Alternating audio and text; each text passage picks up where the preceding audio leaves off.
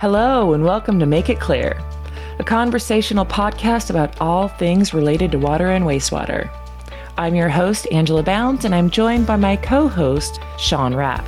In each episode, we'll tackle a relevant topic with facts and expert opinions and make things clear. Hello, and welcome back. This is the third part of the series where Sean and I are running through our homeowners' do's and don'ts.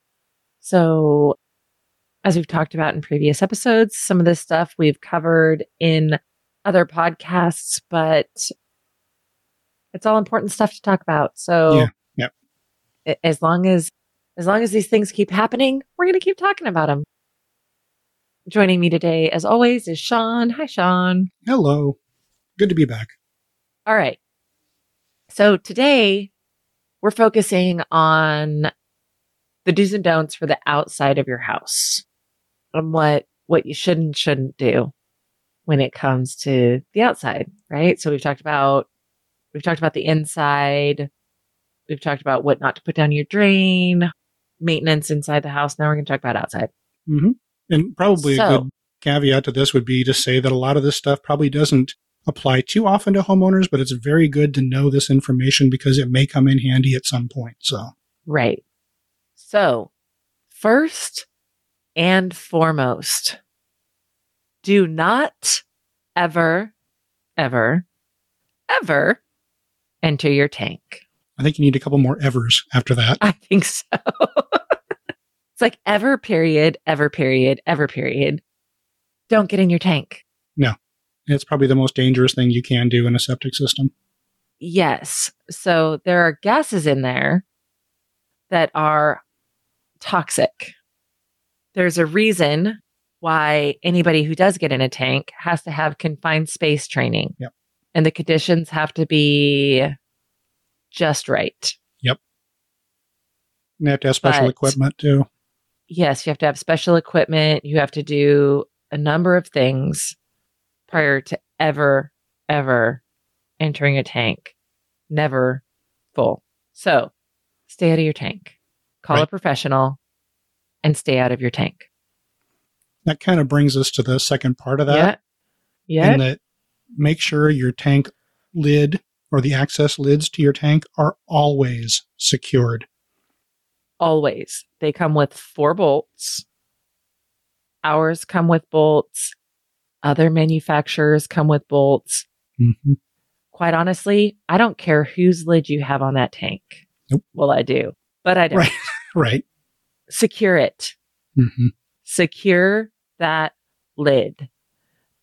The last thing that you want, as we have talked about before, but this is probably, probably, this is the one that I will sing from the rooftops until, until I stop reading articles about people falling into tanks. Yeah.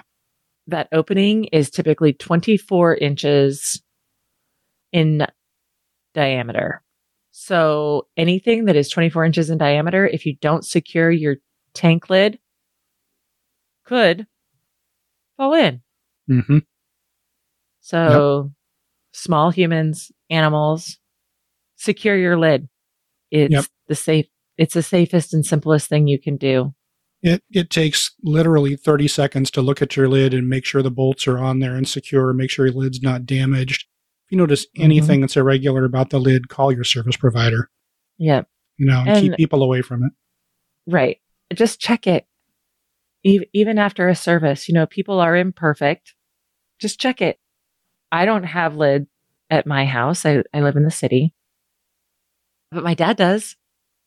And every time I'm out there, I'm walking around and making sure that his bolts are in. Yeah. Not because I don't trust him or the people that are servicing his system. I do. But I'm not willing to take the risk that somebody got a phone call mm-hmm. in the middle of it. Secure your tank lid. Yep. Make sure it is secured. Yeah, if you don't okay. listen to any other piece of advice from this particular podcast, that is the one you definitely want to listen to. Yeah. Did we say it enough times? You know, we could say it again, but I don't think we need to I, right at this point. I so. know. I, I will secure your lid. Okay. There you go. Okay. There you have it. All right. Next is don't dig without knowing the location of your wastewater system. Yep. So, so very similar to aren't there there are a lot of campaigns out there know before you dig mm-hmm. where they talk about having someone from the the gas company or the water company come out and mark where your water and gas lines are so that you don't hit them same type of thing. Know where you're yep. digging. Yep. I I just had someone relaying a story of uh, pipes breaking and the sewage backing into her parents' house. She was nine years old and vividly mm-hmm. can still describe it in her 30s. Yep. So you don't want that to happen to you. No. I think there are some installers, and, and I would count these among the more conscientious installers who lay a mm-hmm. toning wire next to the pipe when they lay pipe down mm-hmm. before they bury it. That way, if somebody needs to find the pipe, they can. Yeah. Yeah. So yeah. that may be an option if if you're looking for the pipe that's on the ground, you may be able to right. locate it that way. But it, in the very least, try to figure out where the pipe is located, where your drain field's located, where your tank is located, mm-hmm. so that you're yeah. not digging up parts of your system because that can get costly. Right. So the same thing goes for installing permanent outdoor structures. Yeah. So before you install, I had another friend who one time called me because they were starting to have sewage back into their house. Mm-hmm. And they went to locate their septic tank and found that it was halfway under the patio. Yeah. So not ideal. Someone yeah, no. Someone had built a a concrete, laid concrete on a patio, and the side they needed to get into was under the concrete. Mm-hmm. So know before you know where your septic tank, where your wastewater system is located before you do anything like that. Yep. All right. Do not drive over your tank or any other buried components in your system. Mm-hmm. So yep. can do a lot of damage. You can do a lot of damage. They're not traffic rated. No. They're strong, but they're not traffic rated. No. I remember getting a phone call from a homeowner who said he needed to replace his lid because the previous owner of the property had parked his boat on top of it and the wheel from the boat trailer was on top of the lid and mm. so when they moved that and moved out, the lid had been basically damaged enough that it was not usable. Right. Right. So, yeah. Not, so, not meant for that kind of thing. It no. doesn't mean you can't stand on the lid, can't walk on the lid as long as it's secured. As long as it's secured and yep. Intact. So mm-hmm. if it has a chip in it, if it is damaged in any way, it needs to be replaced. Mm-hmm just like anything else in your house. If you break a window, even if you have multiple windows on your front door, right? If you break one of them, you replace it. Mm-hmm. So, same thing goes. If your faucet gets broken, you replace it. If your lid gets broken, replace it. Right. We just had a story shared with us in one of our previous episodes recently about some folks who were doing some work on their property and they ran over their drain field with a tractor. And mm-hmm. I, this this uh, advice goes not just for the septic tank lid, but for all the components in your system. Right. You don't want to do that because you can damage the, your system. They ended up having to repair a lot of their drain field because they had damaged the pipe in the ground. Yeah, we're, we there's easily avoidable. Yeah, there's a place out here that they they have a community drain field or a community area for a drain field. I think Jeff was talking about it in one of our podcasts and they they were hay in the field, the yeah. tractor. And you could see where in one part of the field it didn't damage everything. They're super lucky, but they ran over one, one spot in just the right way and yep. you could see where it was starting to pond. Mm-hmm. So you don't want to have to dig that up. No. You don't want to have to replace it. No. Again, that just gets to be expensive and you can avoid that. So. Right. All right. Do not dump RV waste into your wastewater stream. Yeah. Yeah, that's a, that's a good one. I've seen that happen before too. Yeah, so have I.